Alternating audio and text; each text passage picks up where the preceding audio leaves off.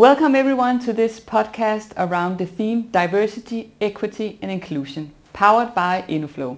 My name is Caroline Hart Sehested and I have the pleasure of being the host today. I'm the founder of FutureTalent.dk.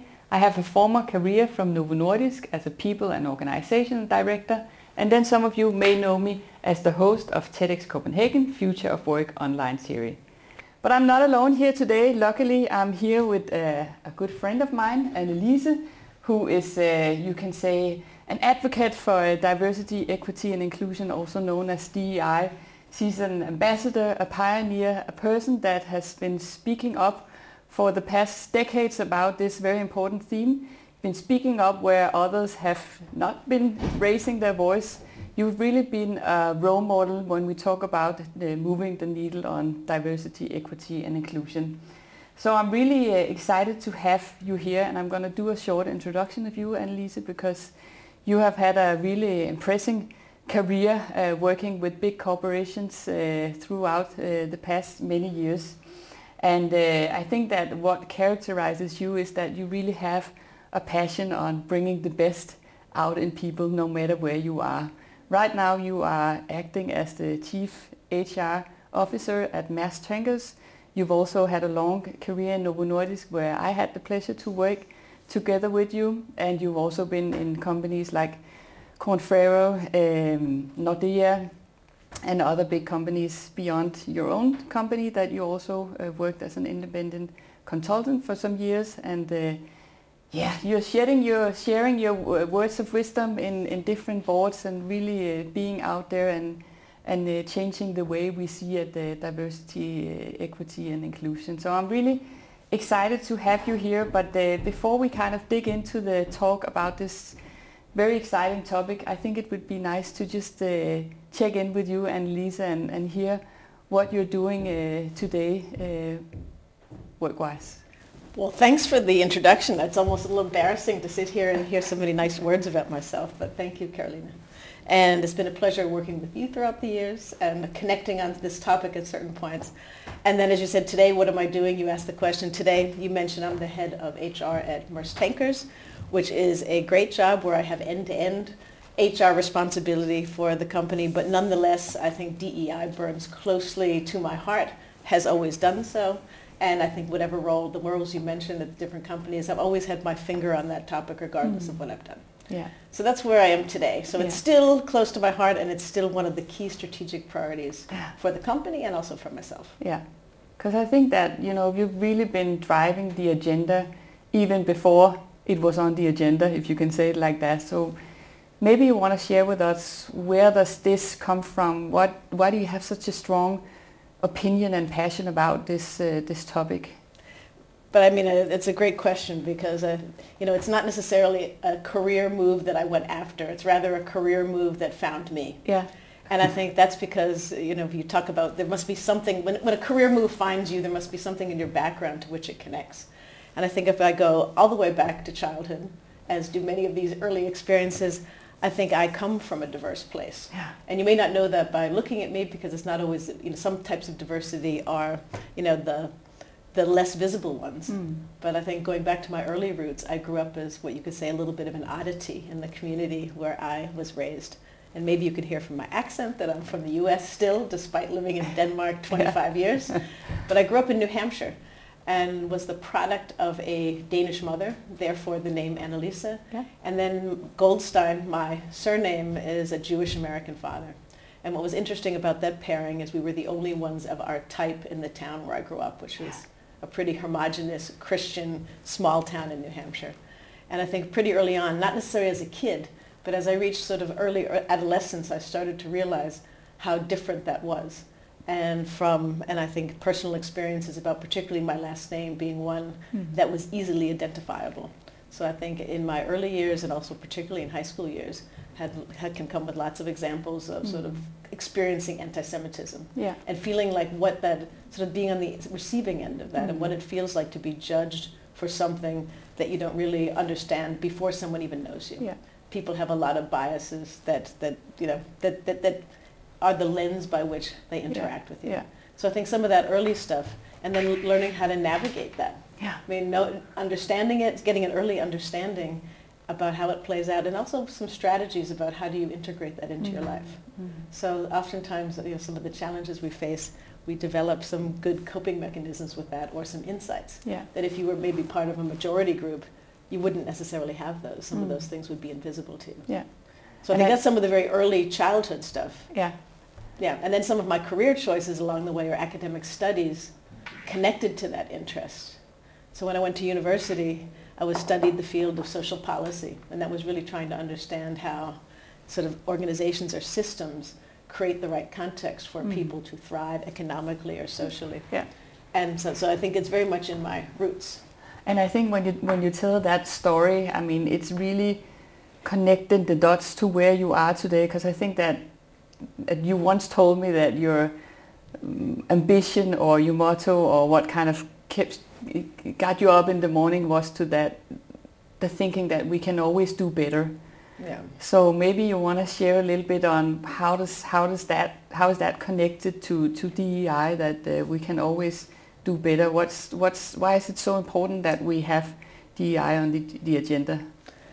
Yeah, so I don't remember I told you that was my motto. So, but but it is my but it is very well much integrated into the way I see things, and I think that's why I love this topic and so much, and also strategic area because we can always do better. Yeah. Despite having been in this field for so long, studying about it, you know, sort of be doing hands-on work in economically deprived areas or coming into corporate life, regardless, we can always do better. Yeah, And I think even though I know a lot about this topic, I, I'm always amazed by how much I don't know. yeah, And in terms of what more we can learn, what more we can try. yeah, And in terms of the people side, I, one part that has always been critically important to me is the potential of people. And when you look at organizations where somehow people are not able to bring their best selves to work, or they feel hindered in some way, or they feel Yeah. that their, you know, their professional ambitions can't be realized, somehow we're not doing the best that we can yeah, as organizations or as people, sort of enabling the success of other Yeah. people. So that's why I And think you- that there's always something more you can do. This, the, the work is never finished Yeah, in this yeah. And you have really been through that whole evolution on from you know 15 years ago when you first. That's how I remember it, and you can correct me if I'm wrong. But I really remember you, you know, being on different stages in Novo Nordisk, talking about the importance of diversity in in teams and bringing the best out of everyone Yeah. even though we had different gender, different backgrounds, different nationalities. Maybe you can share with us, because I know there's a, diff- a lot of different views on this topic, but maybe you can share a little bit of a historical evolution, because we started with only the diversity and then it became D and I and, and now it's DEI. So, and you've been through that journey, so can you put a little bit more on what, what happened on the on the whole uh, discussion about this? Yeah, what all the letters mean. yeah, yeah. Yeah. So I think we started off talking about diversity, at least when I came into the field. And it was still pretty new, actually, before I came to Denmark in 96. Yeah. Ironically, I mean, I actually had a few connections with diversity.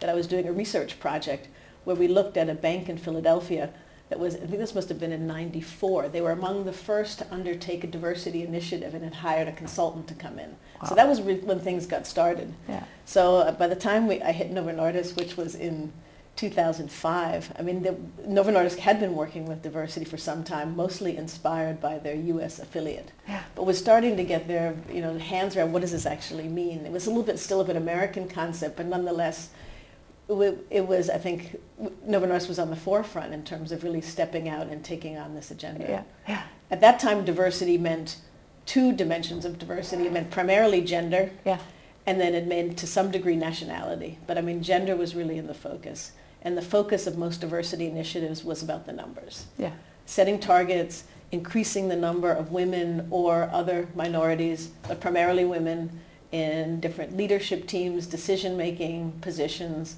and basically doing some counting. It came a little bit at it from a political angle, Mm. looking at making policies, practices, handbooks, guidelines, and then doing some sort of measurement and having a little bit more of a compliance mindset around it. yeah, So that's where it started. yeah, But then I think the next evolution was around, instead of it was diversity, it became called, it was called diversity and inclusion. yeah, And the realization at that point was you could maybe get the numbers right. You could focus your interventions on of hiring or promoting, but rather if the culture was the same, Mm. then ultimately either these women or other minority groups, underrepresented groups you would bring in, would be people that were similar because they could survive in those contexts, or that ultimately some of those people would end up leaving. And I so did, you I get ha- like a you get like a female in a, a female in a version who acting maybe like a man or, or, or, or being very similar in the way they saw the world, similar values, similar education, Yeah. similar viewpoints. So they might be a woman, yeah but basically they came from pretty similar backgrounds. If you studied the same thing at CBS and you had the same professors and you came from the same community, how different do you really think Yeah. just because you're a man or a woman? Yeah. So some of the, so you could saw that some of the results weren't necessarily the, the, the impact that you wanted to you have expected. wasn't brought about, or those who really were different, they didn't survive that long Yeah. because the culture didn't support them being there. Yeah. And and also when you know there's some there've been there has also been a focus on sort of the critical mass, the 30% or whatever the critical level to actually turn a culture. But whether whatever the number is, there is something to this cultural piece. yeah Are people really listening to different points Yeah. of view? Are Yeah. they open to dissenting Yeah. points? Do they basically want to continue with what they've always known? Is there a culture of inquiry? We actually listen and question. So all of these parts were also, this, this inclusion element, the behavioral element was seen as equally as important. And in fact, some companies began reversing it. So it was I and D instead of D and I to really Okay. emphasize that there's the, the cultural piece came before the representation. yeah So that was a whole, that was sort of the next phase where that, that the behave, the structural and the behavioral really went hand in Yeah. hand. yeah And you couldn't have one without the other. yeah And then the new part, Yeah. that you've, you've mentioned the DEI, that's Yeah. the equity piece. yeah yeah And that's also an important development because I think sometimes when you put diversity initiatives in place, you get, there's many forms of, you know, sort of critique or resistance that come. And one of those is that, okay, are you now creating reverse discrimination? If you do something special for women or people of color yeah or, or economically um, challenged groups, are you not just creating the opposite effect? And that's where equity comes into play, where it emphasizes that the playing field is not equal. Mm. So despite the fact that, that means so, that, so reverse discrimination is not a real challenge in the sense that people don't come to the table having had the same life, adva- life situations and the same advantages. Mm. So maybe you need to do something extra to bring, to bring people up to speed or rethink, rather than getting them to fit into the, bo- the mold, Yeah. maybe change the mold. yeah Because the, you, you can't expect that people will sort of catch up in that regard. And I Mhm. would say, you know, you mentioned that I had been in Korn Ferry, and it- where I wasn't a headhunter myself, but executive search was there. And that was one of the developments in executive search, where if you keep putting emphasis on experience, Mhm. number of years of experience or the type of experience you have, you're always going to disadvantage some of the more diverse candidates Yeah. because they won't measure, you know, won't measure up exactly. They might not have had the same life experience. yeah So you need to start looking at other qualities, whether it's potential or Yeah. competencies, rather than these CVs with all the, the long list of everything you've done and who you've known. yeah That becomes that, that they will you will never get sort of diverse populations Yeah. or be, be more challenging if you expect it to be a one-to-one matching. yeah yeah And that and that's pretty radical for some. The idea that some doing something extra for one population is not disadvantaging the majority population. Yeah. And I think when you when you explain that whole evolution and also you can say the pitfalls of why diversity could not stand alone, Yeah. um, there's been a lot of discussion on bias, unconscious bias. I know that a lot of a lot of companies are doing significant effort in trying to change that by educating the, Yeah. their employees to be more aware of their biases and stuff like that.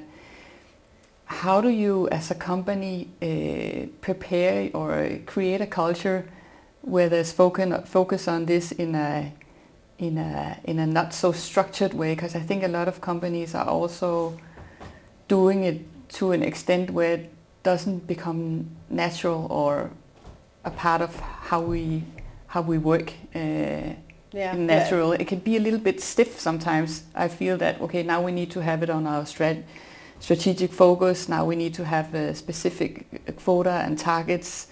But how do you work with the bias and unconscious bias in a in a big corp- uh, corporation to make sure that you drive the DEI uh, agenda? Yeah, I mean, I, I know that a lot of companies, they sort of have added on this bias piece. And I think there's nothing wrong with all the bias training because one of the things that I think it does do is give a shared language. Mm. And I, and I like, you know, I don't, there are many different approaches to it, but I like the ones that start with the, sort of the opening that if you have a brain, you're biased because it then takes away the shame Yeah. that all of us are biased. It's a way we process information. And I think Kahneman was good instead of looking at, Yeah. you know, thinking thinking one and thinking two, looking at you know, Yeah. system one and system two, Yeah. looking at Yeah. that we have to categorize information in faster ways or we can be cognitively more sophisticated. Yeah. So I think putting a language on it is really, really helpful. Mm. Raising awareness that we're all biased and that it's not something we do because we're bad people. I Mm. mean, I think that one of the things for me that's really important about DEI is uh, taking shame away. Mm. Because if it ends up being that shameful that you did something wrong or pointing fingers or wanting to move blame around, Yeah. I think that's really harmful. And that I've seen Yeah. where put, sort of men in power have felt attacked at some level because they did something wrong. Yeah. And I think that doesn't get you where you want to go. No. Which is a little bit where the new concept of allyship comes in. Yeah. We're kind of all in this together. If Yeah. you want systemic change, everybody participates. Yeah. Yeah. But back to your bias question, I think, you know, good as a starting point because you get a shared language and understanding. Mm. But I think all the research on bias shows that education doesn't, doesn't change behavior. No. So just knowing about bias doesn't mean that you behave or think differently. Yeah. So you need to have structural interventions to support that. Yeah. And I think that, uh, and it's also something you can't do as an individual. Yeah. So the most powerful interventions in the bias field is once you've educated people with the shared language and that they, you know, that people, that there's a legitimacy around the topic, then coupled with interventions where in groups and teams where you actually allow yourself to challenge one another or to put in sort of pause and reflect moments Yeah. or alternative points of view, having someone who's a fly on the wall who might come in and challenge, observe and challenge, because all the research shows you can't do it without a structural process Yeah. to support. Yeah. So some of these boards where you have different views and you look at candidates and you bring in different types of um, sort of evaluators, I think Yeah. those things are powerful You're talking about like a in, in, recruitment panel. recruitment Yeah. panels or promotion panels. Yeah. And I mean, I think those are important Yeah. because as soon as things go fast and we're under pressure and you need to make this quick hiring decision, you fall back to Yeah. what you always know. Yeah. So just because you've done this great intervention doesn't mean that under pressure things don't fall back because Yeah. that is the you know the, the system one thinking. We fall we Yeah. fall back to our automatic patterns. Yeah. So rather than it being bad, we know it happens as human beings. Yeah. So how do we support ourselves in behaving differently? Yeah. Or raising it up to the more strategic Yeah. thinking. Because I think it's very much linked to behaviors that then we just do what we did. Yeah. uh, And there's nothing wrong with know. that. I mean, and, and I think that, that we're not bad people because we do that. That is how we we behave under pressure Yeah. or when we need to get a lot done or Yeah. when you're in a situation when you need to hire and you sort of want you, there's a tendency to be risk averse Yeah. if it's a difficult situation, Yeah. et cetera. So I think just knowing that that is our tendency, therefore we need to do something extra, Yeah. be proactive if we want it to be different. And how do you, I mean, do you have some examples or work with companies where you think, okay, they really did some of these structural interventions where you could really see that it created a movement in the organizations to become a more DEI uh, focused organization? I mean, I think people always ask that question. That's like Yeah. the million dollar question. Which company can you point? nuggets, yeah, yeah. Which company can you point to that has really done something Yeah. remarkable? And I think there are many that have done different remarkable things in their own right. And I think that it's not necessarily the huge mothership interventions where they have every flashy, shiny diversity program. Where I have seen it really, and it could be in startups, it can be, I mean, it can be in any size company. Where I've seen it be really powerful is that if you have some really passionate senior people, Yeah. that if you have a, CEO, if you have an executive group that really want something and they speak, they speak, the, they, they put it into words and then it's consistent with the action. And so it doesn't have to be, and I mean, and I think, you know, we've talked about that before. You, I mean, if, if you don't, you know, walk, you know, walk the talk and all Yeah. that, but, but it is ultimately important, no matter what you choose, Yeah. just do it really well. Yeah. And I think, you know, one of the jokes we used to make in the old days around diversity was, you know, that if companies were just doing it to do it, it was like, okay, diversity is the answer, but what was the question? Yeah. And I think know what the know what the Yeah, question, yeah. but know what the, I mean know what, what it is that you're really trying to solve. Yeah. I mean it's like HR. Yeah. I mean someone has asked me the other day, you know, what is the best HR practice? Well, it totally matters. Or most impactful HR practices. It totally matters what the problem is you're trying to solve. You can't Yeah. say talent development's great if that's not your challenge. I mean, Yeah. really understanding what is it that you want to do with this organization. Yeah. So I think when you have a senior person or a senior group that has really thought about how does this make sense for us as a business, Yeah. for our culture, for our own values, Yeah. for whatever purpose we hold, and then what are those few meaningful things we really want to do. So I think there's my answer. Yeah. It's focusing on those few really, really meaningful things Yeah. that you want to do, and then also, the, and that becomes a cultural intervention. Yeah. Because if you have, and then I think in involving, you know, the, your employees and in in the organization, involving your, your middle managers, frontline leaders, but Yeah. basically focusing in on those very few impactful, connecting it to business values, culture, purpose, and then people understand, you know, why is it that we're doing Yeah. what we're doing, and it makes sense. Yeah. When you when you start implementing policies that you know out of all good intention come from a ministry or some regulatory body, but it just doesn't make sense in No. people's everyday life, it generally doesn't take traction. No. It's really that you know does this make that we do we all get why we're doing this? Yeah. And I think that whole uh, philosophy or what you how you want to frame it is is so important and and that kind of takes us a little bit away from the this, the easier discussions on well if we want to change it we can just just do specific qu- uh, targets or quotas or and then kind of make that drive the change but what what is your you can say opinion on uh, boards, senior leadership positions, uh, that most of them today, I think we don't harm anyone by saying, but the majority of these boards and, and executive management uh, leadership teams in big corporations, they are still uh, driven mainly by men. Yeah. So, I mean, you've also been exposed to probably a lot of discussions on whether or not to use uh, quotas and uh, and specific targets on gender and nationality. But what's your what's your opinion on, on this? Is it On working quotas? or I mean, but you can say, I mean, if it's about changing the numbers, it is working in some places. I mean, you can change board compo- composition by legislating or executive group composition by legislating. You can.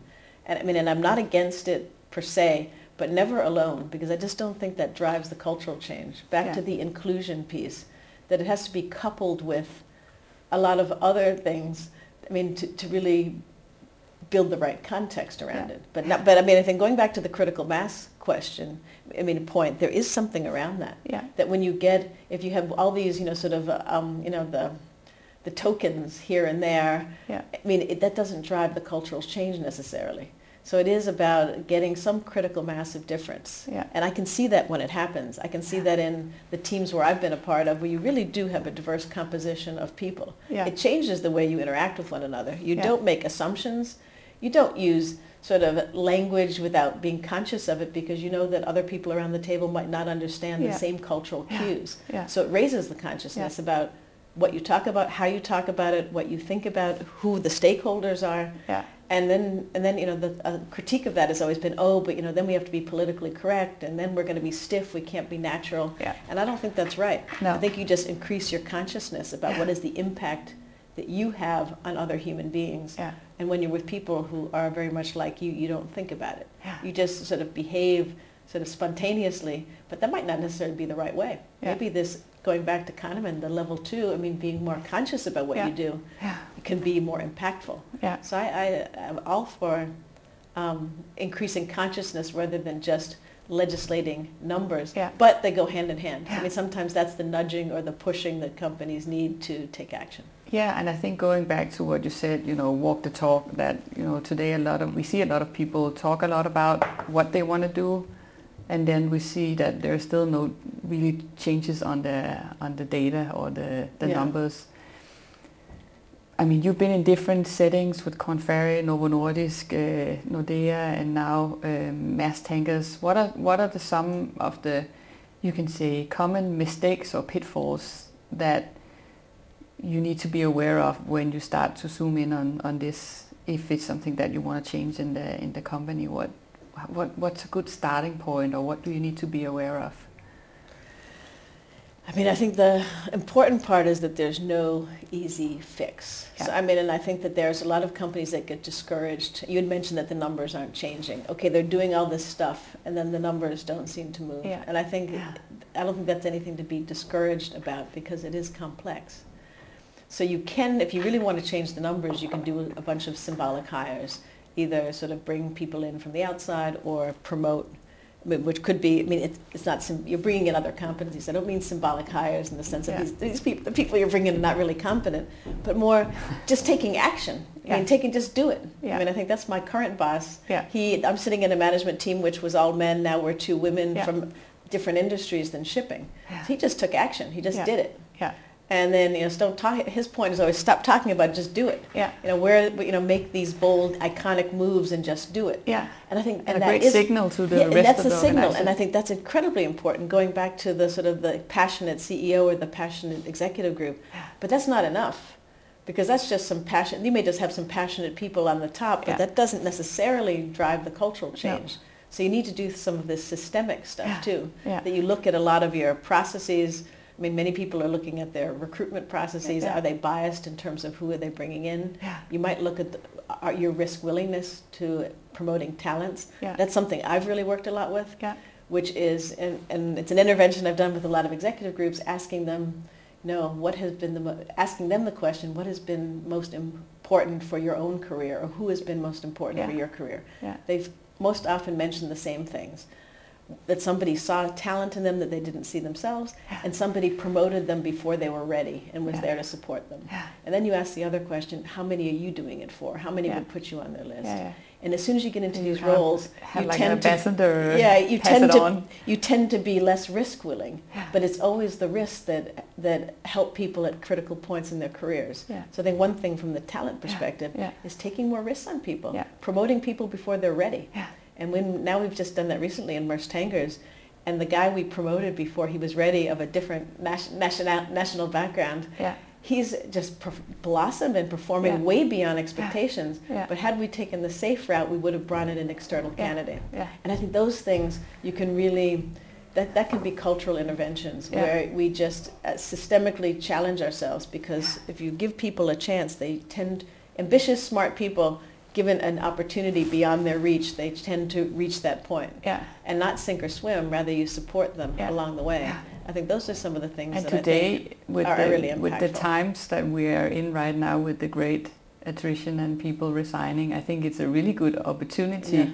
To take those risks. I don't, I don't even think it's like risk because if you're it's not. trust, It's, it's perceived as a risk. Yeah. You feel it's a risk, but yeah, as I said, the chances are that somebody who's ambitious and smart will live up to the challenges you Yeah. put before them. It's pretty high. yeah, They've done that for most of their career. yeah.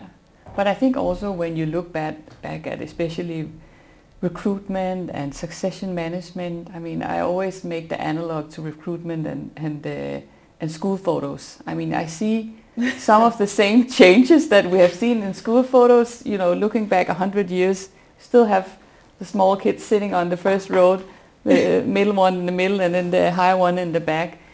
The the change that we have seen in recruitment is is more or less the same. I mean, I know I'm provoking some people Yeah. now, but I, I we still have the cover letter, we still have the CV, we still have the traditional interviews.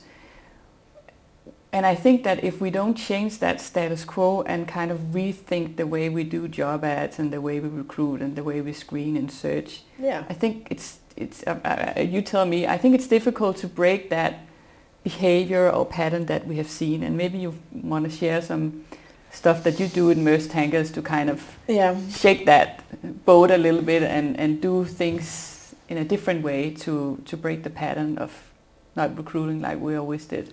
But that's a, but thanks for that question because that's really what we're trying to do now differently, which are the cultural interventions. And recruiting is one of them. Yeah. Because I've just been, my boss has been complaining to me quite a bit about how long our recruitments take. Yeah. And if you look at a startup, I mean, we, we started a recruitment where we already knew who we wanted to hire because we were using network, but then it took two months to go through all the process. Yeah. Like, why the heck is that happening when you see startups, they can hire like that? Yeah. Yeah.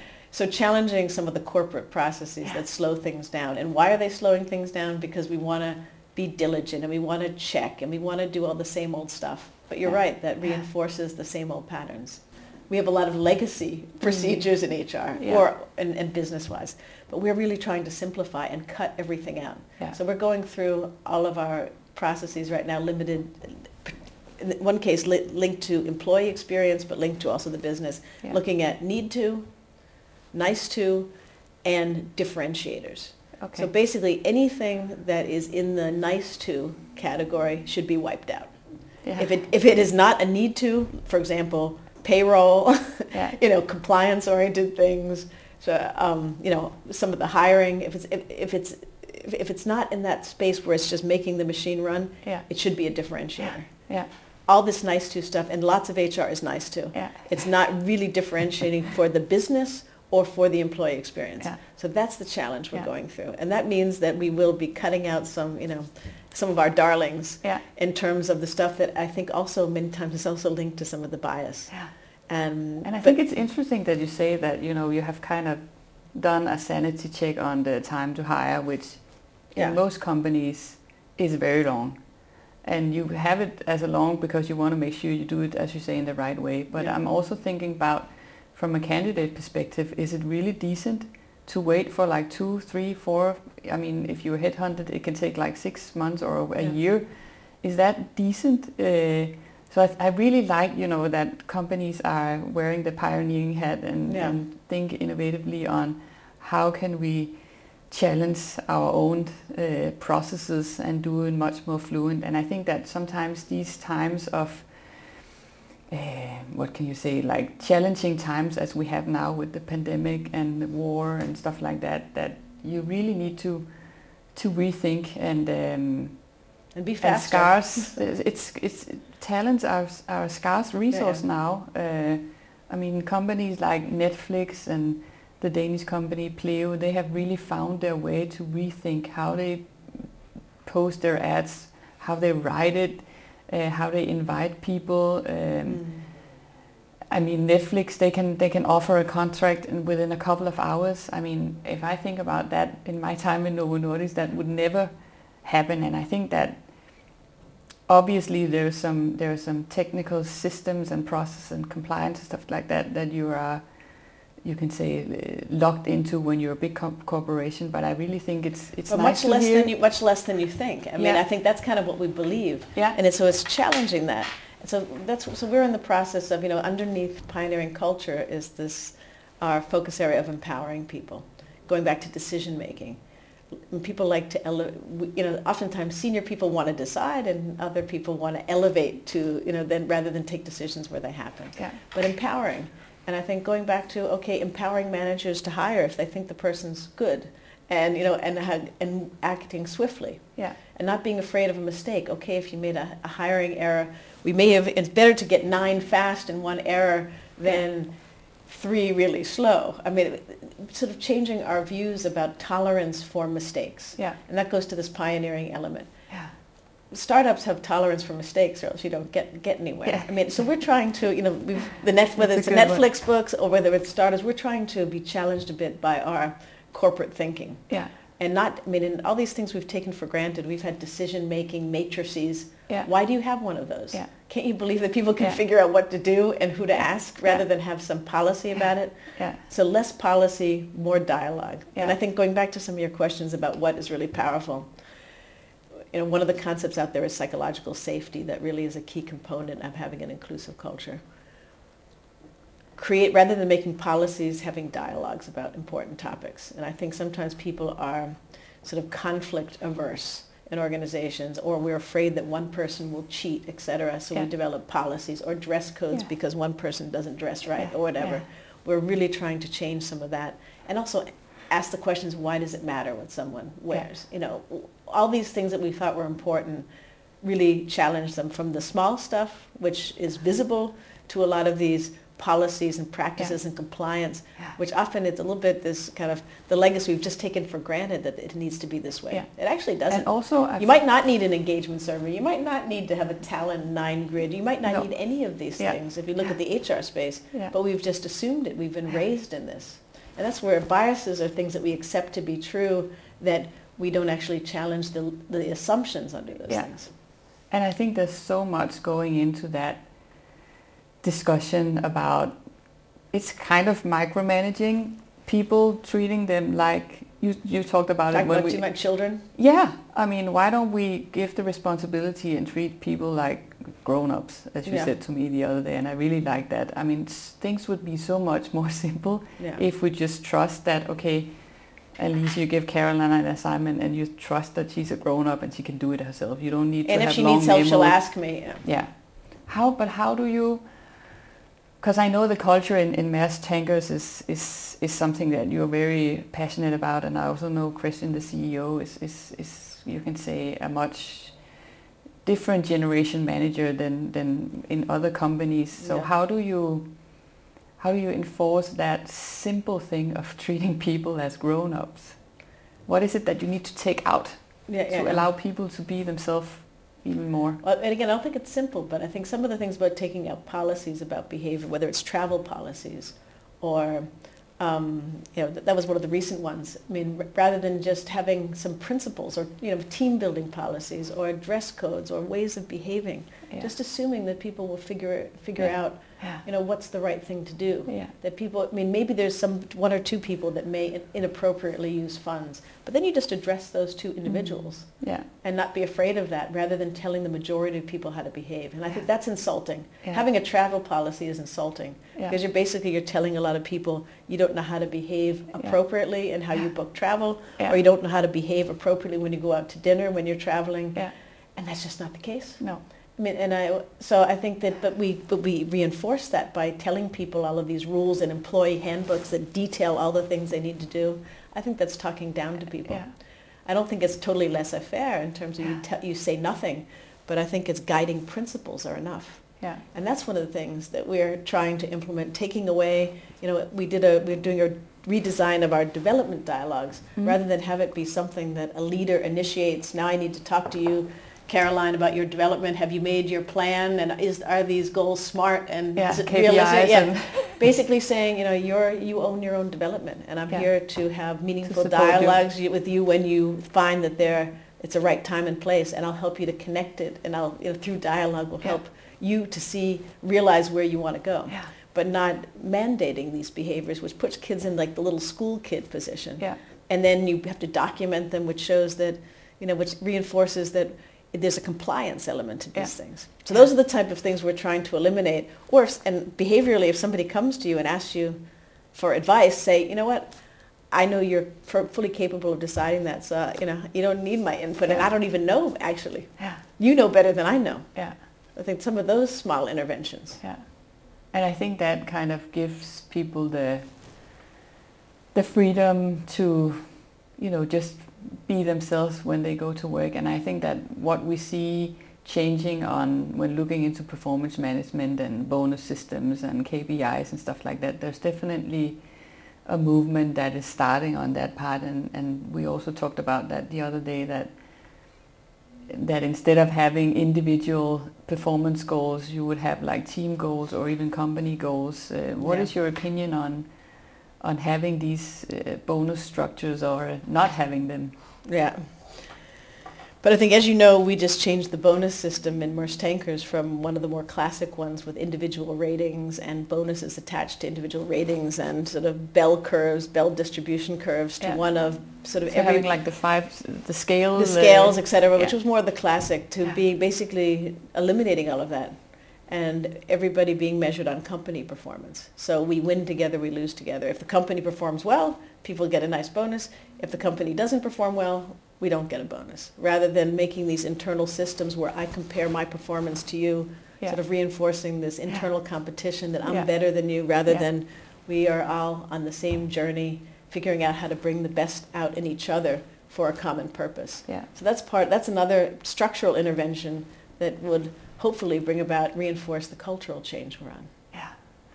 And when we talk about DEI, what are what are some of the challenges that you see in corporations when they start to have strategies around changing the DEI? What what is it that they you often see go wrong when they when they try to uh, to put more light on the on the, this topic?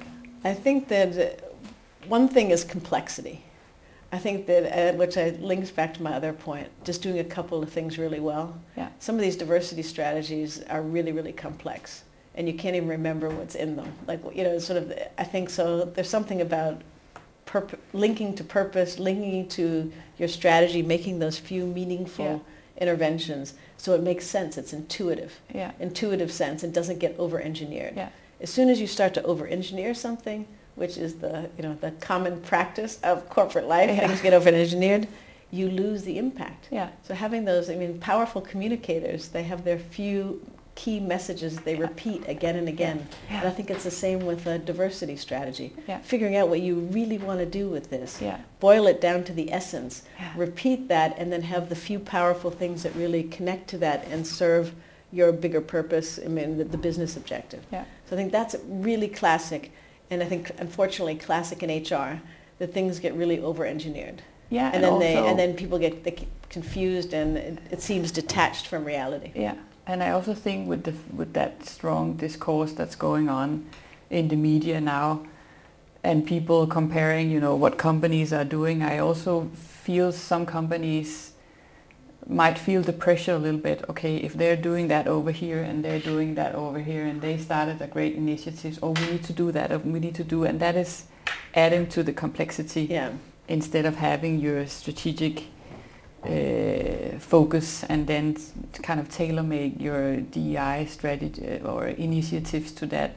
Yeah. Um, and also kind of figuring out where do you see the company having the talent gaps and see how that can be lifted by, you can say, expanding your talent pipelines. Because I think that's also where DEI comes in as a great opportunity to broaden out your traditional way of, of recruiting It does, but, but but that might not be your problem. Going back to the you know going back to why is it that we're doing this? Yeah. If you don't have a talent problem, Yeah. then don't link D&I to your talent Yeah. approach. I mean, what actually is the problem you're trying to solve? How will it serve the business or how will it serve the culture? Yeah. If you see that you have a kind of a command and control leadership style that is not conducive to bringing in younger talent and more diverse talent, then deal with your leadership style. Yeah.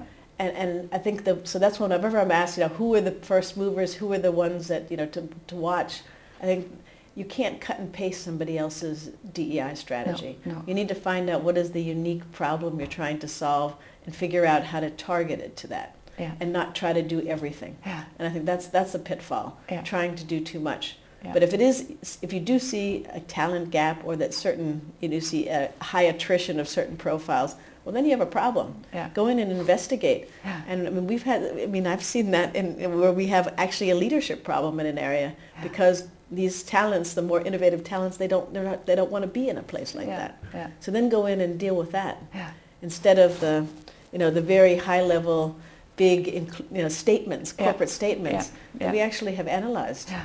what it is that we, you know, what we need to do, what Yeah. we need to be better at. Yeah. And I think value-based on the inclusion agenda, I think you could say that humanistic psychology tells us that human beings, you know, want to be seen and valued and treated with respect. Yeah. These are some fundamentals. Yeah.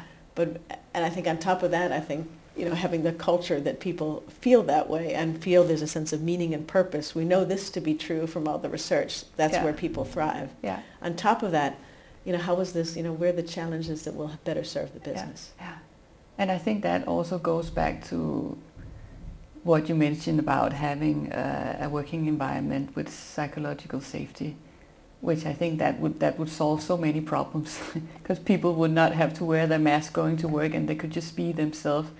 But I think we also need to acknowledge that it's not like that all places and you know water runs downwards and if you have a management board that might say that this is what they want to do, but they don't walk the talk as we. Yeah, yeah. So how do you? And I mean, for you, you're such a strong ambassador and pioneer within this, but and have a lot of story, history behind you, and and uh, and can argue the benefits of it.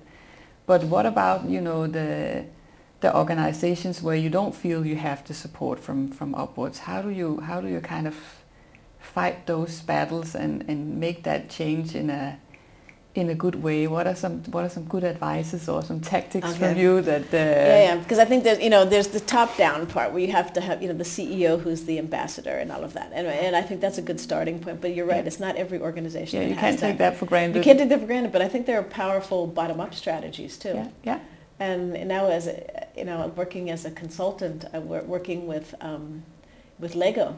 I mean, they integrated sort of a, an inclusion element in their leadership platform, creating campfires and discussion formats and put, giving someone responsibility in a team Yeah. to create these forums for Yeah. sort of safe and trusted spaces, you know, sort of be- dialogues around behavior, et cetera. Yeah. So you can start that on sort of as a, a broader range cultural intervention without it, without, I mean, and I think in their case, they most likely had CEO support for that, but nonetheless, I thought it was a really strong Yeah. um, intervention at the, at the team level, employee intervention. So Yeah. you can do that as well. Yeah. I mean, I think it's not either or. There's, No. there are both elements, and I think pockets of passionate people can impact an organization. Yeah. So you can start with a small team. If you have a, a, a team or a leader somewhere in the organization that is really passionate about this topic, you can start something great. Yeah. And I think in my Novo Nordisk time, I have experienced that you start with a manager who wants to do something, you make it really incredible, then other people want to try this thing or they want to buy Yeah, in, yeah, and yeah. then suddenly you're out. You start a movement. You start a movement. So I think there's also those ways of doing it. Start with a great idea and get a people, a bunch of people who will mobilize around that, and that does catch fire too. Yeah. So at this, so it's not just so. If I mean, if it might not. I mean, if you of course if you have a, a senior person who's actively against it, that's one thing. But I think that that's not usually the case. Yeah. It's more there are many things on the agenda, agenda, or they don't quite know how to go about it. Yeah. Going back to this notion of allyship, Yeah. rather than judging, you know, instead of rather than you know have your first instinct always be to judge, have it be to help Yeah. and assume the best in whether it's a CEO or your senior manager, et cetera. Yeah. Assume the best intention in Yeah. that individual and Yeah. offer to help them to find a meaningful way to do it Yeah. and build the bridge rather than wait for someone to get enlightened. Yeah. Because maybe by virtue of sort of helping them along the way or being the one that takes the first step, you actually create the movement that impacts that person. And I think that's a really great uh, motivator to hear that it is possible and that you can drive that change by starting it yourself instead of just leaning back and waiting for the management to, to set the, the direction and but you, you take your own action and I think that at least in Novo Nordisk, uh, I don't know if it, if, if it was you who established the women in Novo, Nord- in Novo Nordisk, the, the WIN uh, association that has a, had a really good time bringing uh, bringing DEI on the agenda and bringing a lot of people together to discuss this. And uh, and also I see a lot of companies where the Pride Parade has been something that has really changed the the management view on the on the importance on, on focus on that part of diversity as well and inclusion as well, which is which was mainly driven driven by the uh, the employees. So I think that. Uh, it's a good advice from you that we all need to kind of uh, Yeah, lean into this and, and be an ally on this to uh, to move the needle. Yeah, and I want to make a, a point on that because this I'll, now I'll bring back to a personal story, which was when I first came to Denmark as an American and I was in Aarhus. I was really disappointed that sort of no Danes spoke to me. Yeah. I went to university, started, and nobody asked me. To, I sat alone at lunch, and nobody talked to me, and nobody took initiative on my behalf. It seemed so hard to meet the Danes. Yeah. And then I remember when I was really feeling sorry for myself, my husband said to me, why are you feeling sorry for yourself? Yeah. Maybe you should feel sorry for us Yeah. because we don't know how to do it. Yeah. Because maybe if we knew how to take initiative Yeah. on behalf of somebody we didn't Maybe know. you can teach us. Ex- It, it was exactly that. He said, rather than sit here and feel sorry for yourself, go out and take initiative because Yeah. you're actually really good at it. And maybe you'll help people. Mhm. So I did that. And every time I took initiative, I was met with a positive response. Nobody ever said no.